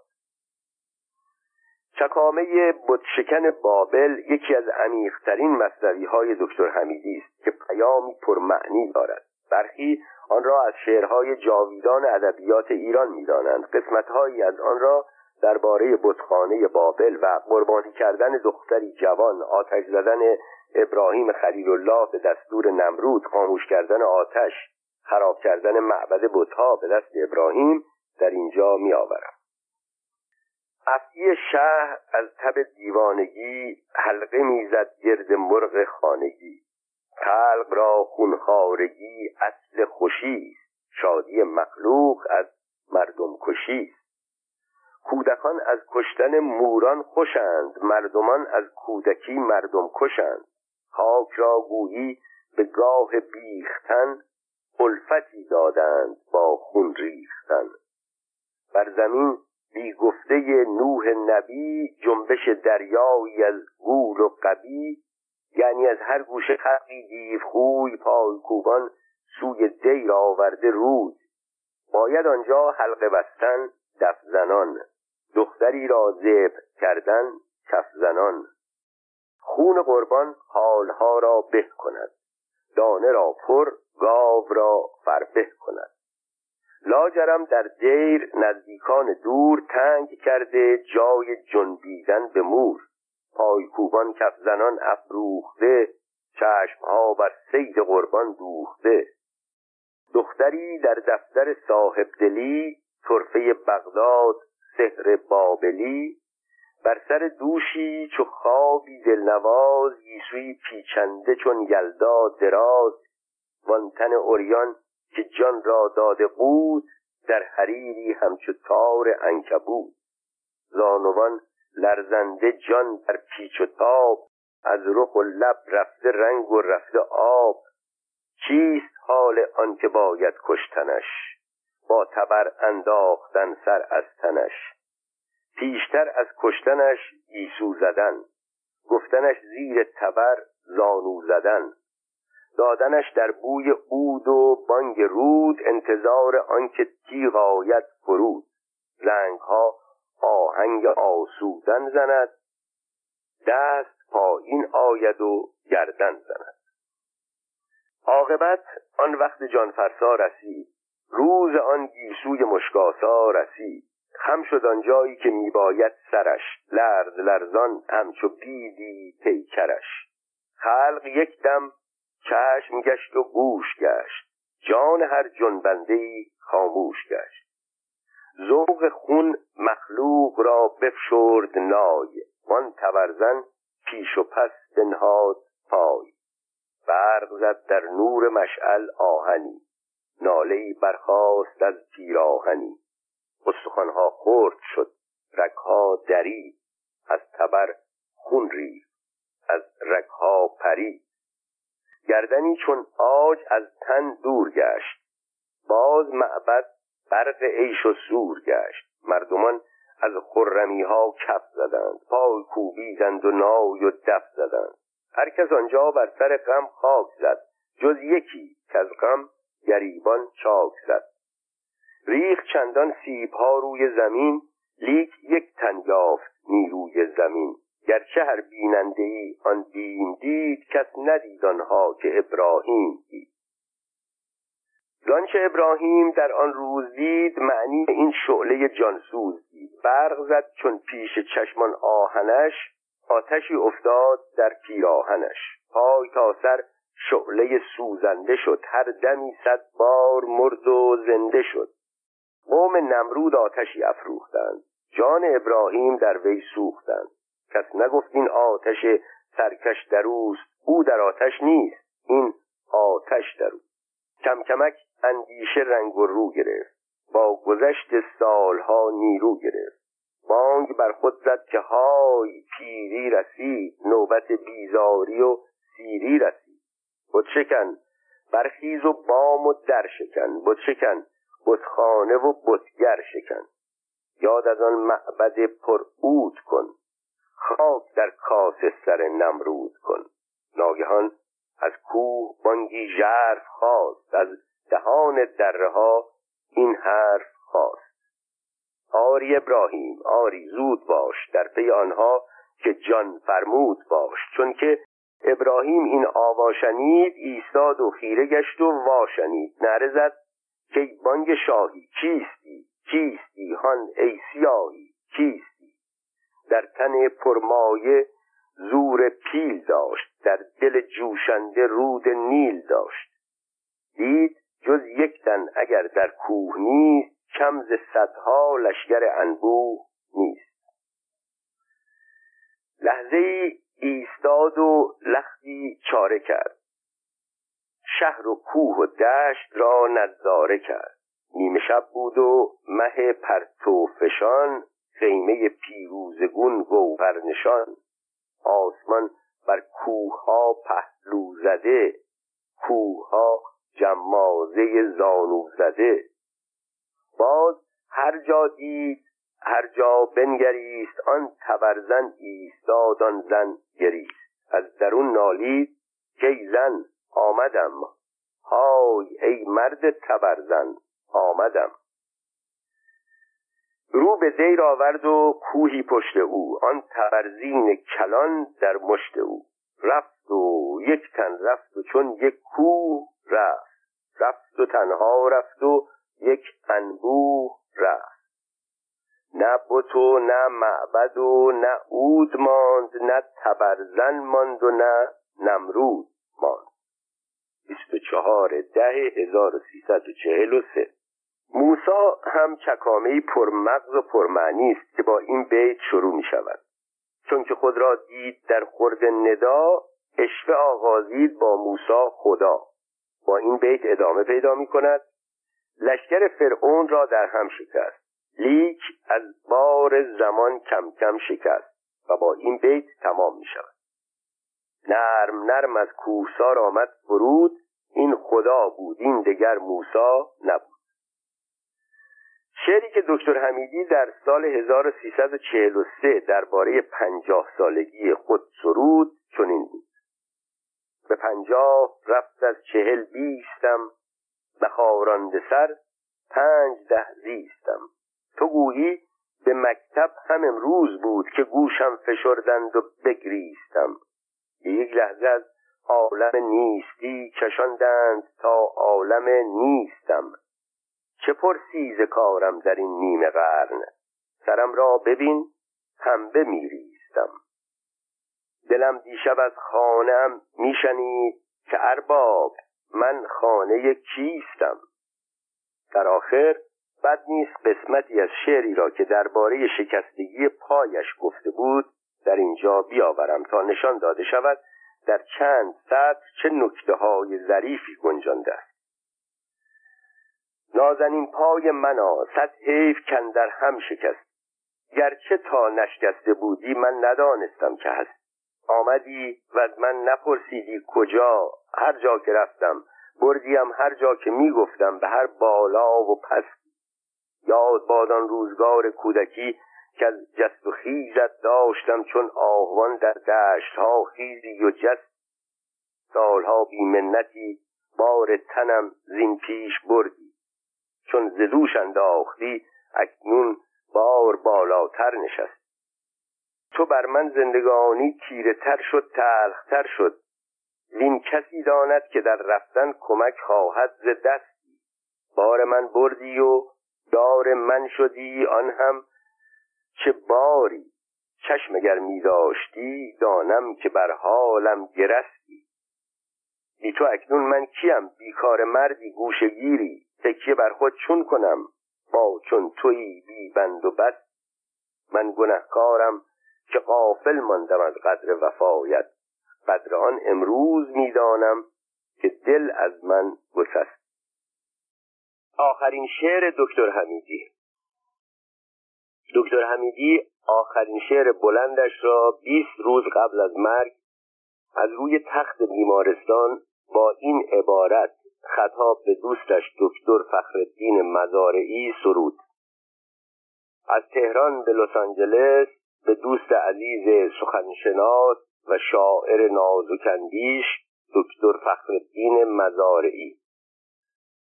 در اینجا چند سطر از این شعر را میآورم. بدان عزیز گرانقدر مهربان که تواند سلام من ببرد وین پیام من برساند. که چون تو نام نویسی مگر جواب نخواهی؟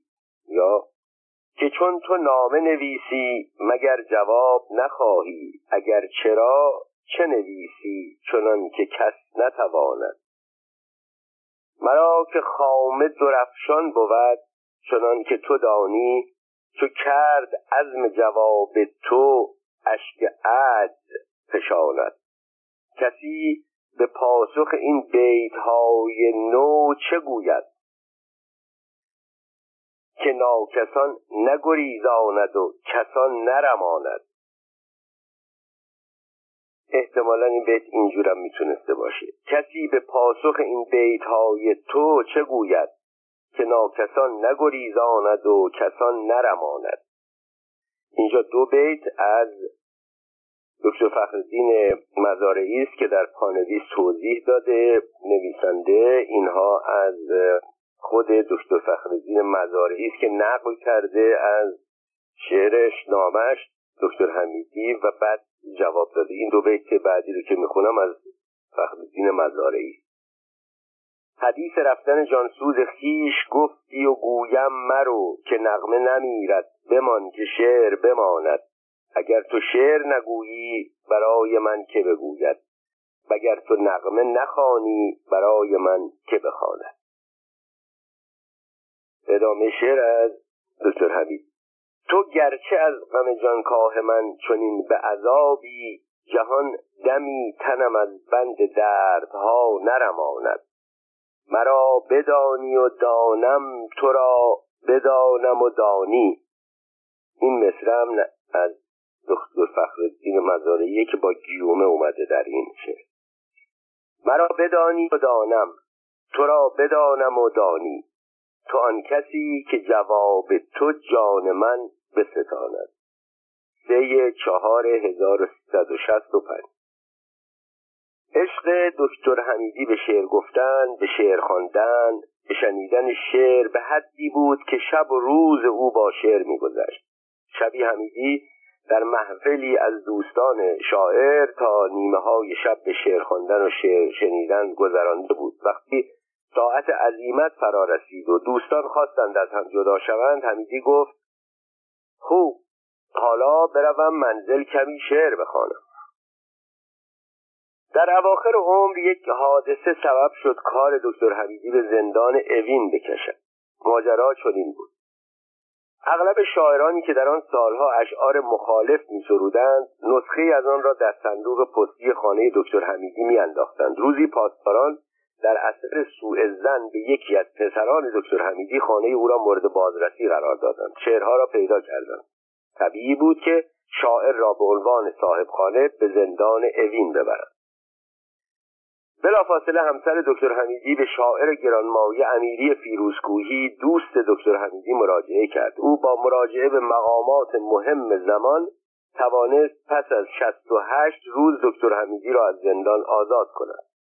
حمیدی بعد از آزاد شدن به همه دوستانش که از او ماجرای به زندان افتادن و اقامتش در زندان و جریان آزادیش را میپرسیدند فقط یک جمله می‌گفت. خواهش می‌کنم سوال نکنید. او اصلا نمی‌خواست در این باره حرفی بشنود و سخنی بگوید.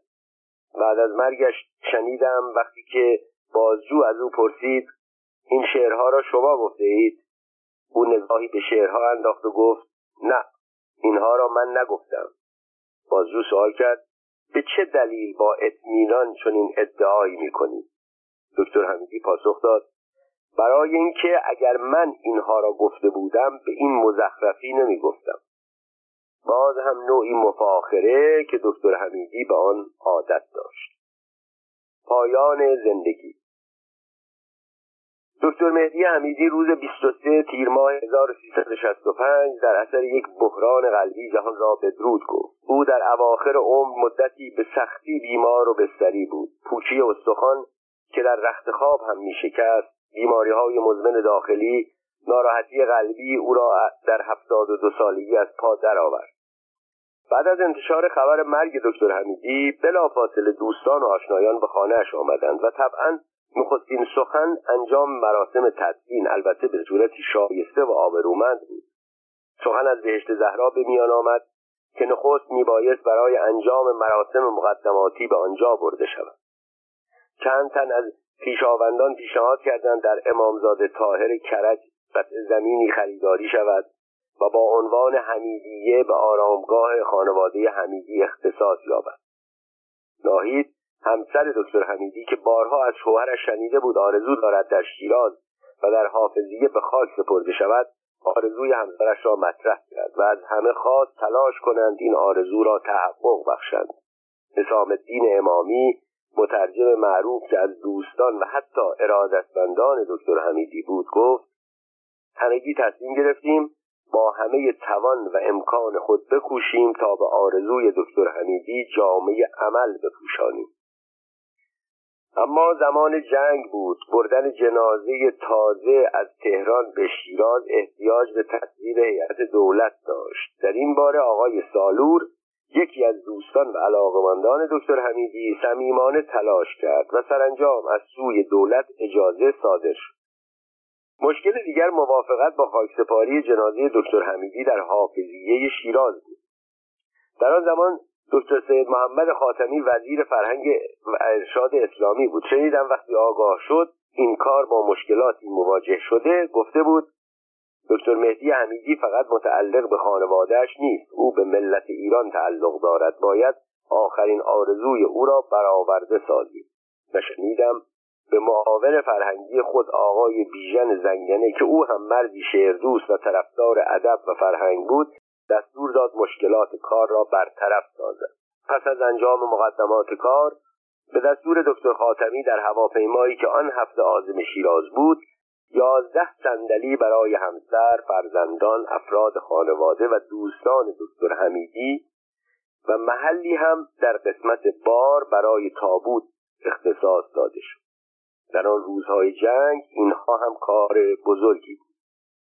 کسانی که همراه پیکر دکتر حمیدی به شیراز رفتند غیر از همسر و فرزندان او عبارت بودند از دکتر رئیس و سادات دوست و پزشک مخصوص دکتر حمیدی سالور که برای انجام کارها زحمت بسیار کشیده بود. نیازی کرمانی شاعر و دوست و خویشاوند دکتر حمیدی. سرهنگ کازم حمیدی برادرزاده دکتر حمیدی.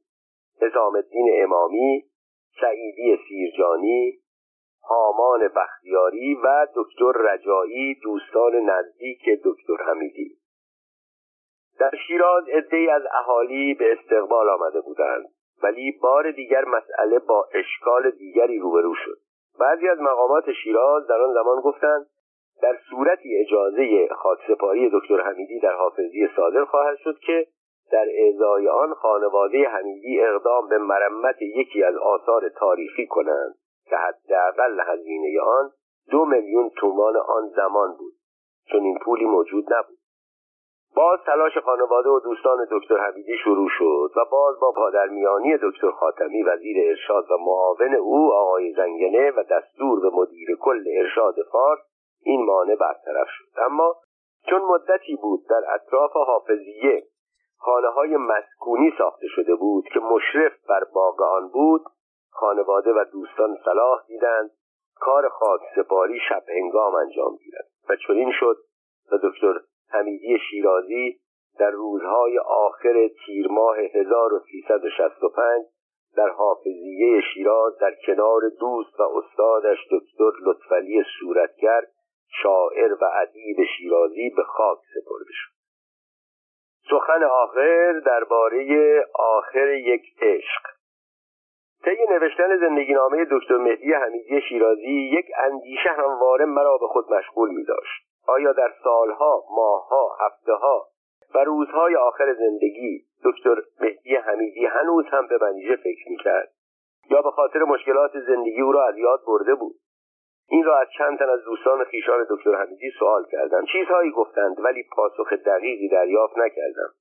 یک روز از سرهنگ کازم حمیدی برادرزاده دکتر حمیدی مسئله را پرسیدم. لحظاتی سکوت کرد. بالاخره گفت دکتر حمیدی در اواخر عمر به همسرش ناهید بسیار محبت می‌کرد. شاید می‌خواست ناراحتی های او را از این احساس که همسرش همواره به زن دیگری فکر می‌کرد و درباره او شعر می‌گفت از ذهنش خارج کند. اواسط تیر ماه 1365 یک روز به دیدن او رفتم. اکنون می‌دانم که فقط یک هفته از عمرش باقی مانده بود. دکتر حمیدی در غروب آن روز در حیات خانه روی مبلی نشسته بود. همسرش از او پذیرایی می‌کرد و برای آنکه هوای هنگام غروب آن محله که خنک بود دکتر حمیدی را ناراحت نکند پتوی دور او پیچیده بود. مدتی با هم صحبت کردیم. در این موقع ناهید برای انجام کاری به داخل خانه رفت. ناگهان فکری به خاطرم رسید. گفتم امو جان آیا بعد از این همه مدت باز هم به منیژه فکر می‌کنید؟ دکتر حمیدی حرفی نزد. لحظاتی به سکوت گذشت. ناگهان متوجه شدم اشک از چشمهای او سرازیر شده به طوری که تمام صورتش را پوشاند. سرهنگ حمیدی ساکت شد. دیگر سوالی نداشتم. به یاد آوردم سی و سه سال قبل از آن در تاریخ 28 دیماه 1332 وقتی گزارشگر مجله سفید و سیاه ضمن اشاره به ناهید و منیژه از دکتر حمیدی پرسید آیا این عشق بالاتر است یا عشق گذشته؟ دکتر حمیدی جواب داده بود. این محبت و صفا بر عشق سابق میچربد ولی نمی‌تواند خاطره های گذشته را به کلی از نظر دور کند. عشقهای دکتر حمیدی نشان می‌داد که خاطره های گذشته تا پایان عمر باقی بود. منیژه ده سال بعد از مرگ دکتر مهدی حمیدی در سال 1375 درگذشت.